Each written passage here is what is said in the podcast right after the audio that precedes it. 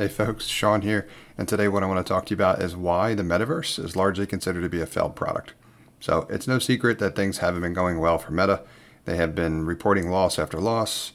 Many of their projects and developments regarding the metaverse have been ridiculed by the media and users alike. So it's really kind of been bad news ever since they announced its launch. And from a financial perspective, it looks honestly even worse.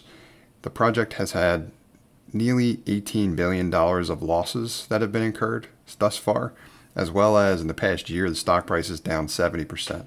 So that all looks pretty bad on paper. And the reception from folks that at least were expected to be using the metaverse is not a whole lot better. So uh, there's a lot of detail out there in terms of what isn't going well. Um, I've read recently a Seeking Alpha article, and in it, it explains in great detail a lot of the mistakes that have been made uh, and especially those on paper, but also the reception as well too. And what I'd rather do, as opposed to like diving into incredible level of detail in terms of what you know hasn't gone well here in the history of Facebook and them becoming meta and all that other kind of stuff, is really simplify where I think the largest failure has occurred here. And if you somehow can get past all of the ridiculous stuff that has happened with metaverse thus far, like, for example, the fact that for the longest time, and for some reason, still even kind of today, a lot of the avatars seem to still not have legs. It's just like these floating bodies around in the metaverse, which looks awful weird. And a lot of the other poor graphics, which, you know, uh, even their CEO has been ridiculed about in terms of how bad the character looks, leading to a pretty weak user experience thus far, is I really I want to focus on the most alarming statistic for me, despite the fact that what I've shared thus far is already pretty impactful. And that's the fact that people aren't using it.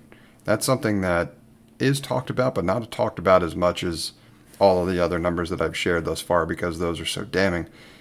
If no one's using it, to me, that's highly indicative of you have a solution without a problem. And I think that's the most glaringly obvious problem Meta and the metaverse realistically has, and is exactly that. It doesn't solve a problem at least for me, for anyone, not anyone that I can think of at least.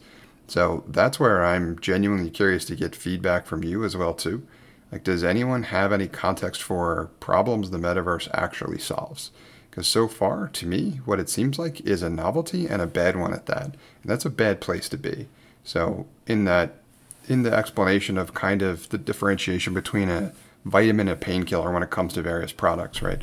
A while user will use either one of those for a very specific reason, as in they're investing in a painkiller because it treats something very specifically, but a vitamin, on the other hand, is the science is more kind of ambiguous, uh, as in maybe it helps, maybe it doesn't.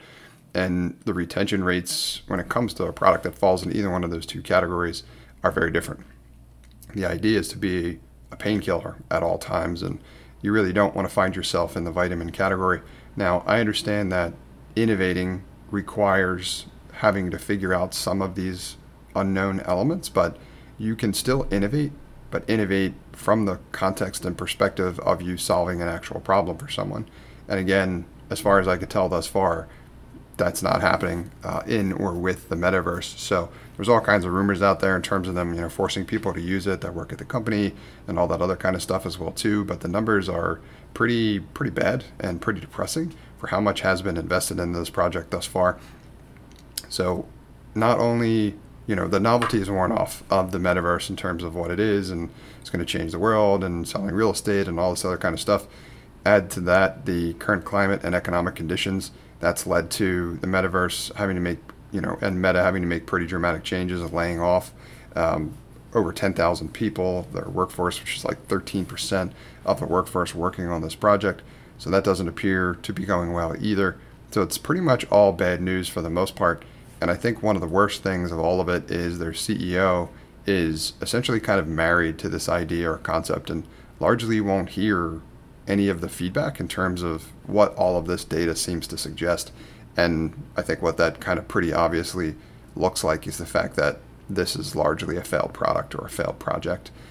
So, you know, if I were to if I were to be providing advice to them and figuring out how to right this ship, so to speak, you're really married to i mean you've made a pretty considerable investment here so i understand but you have to figure out how to how to leverage this product or as a solution that ultimately starts with solving a problem for someone.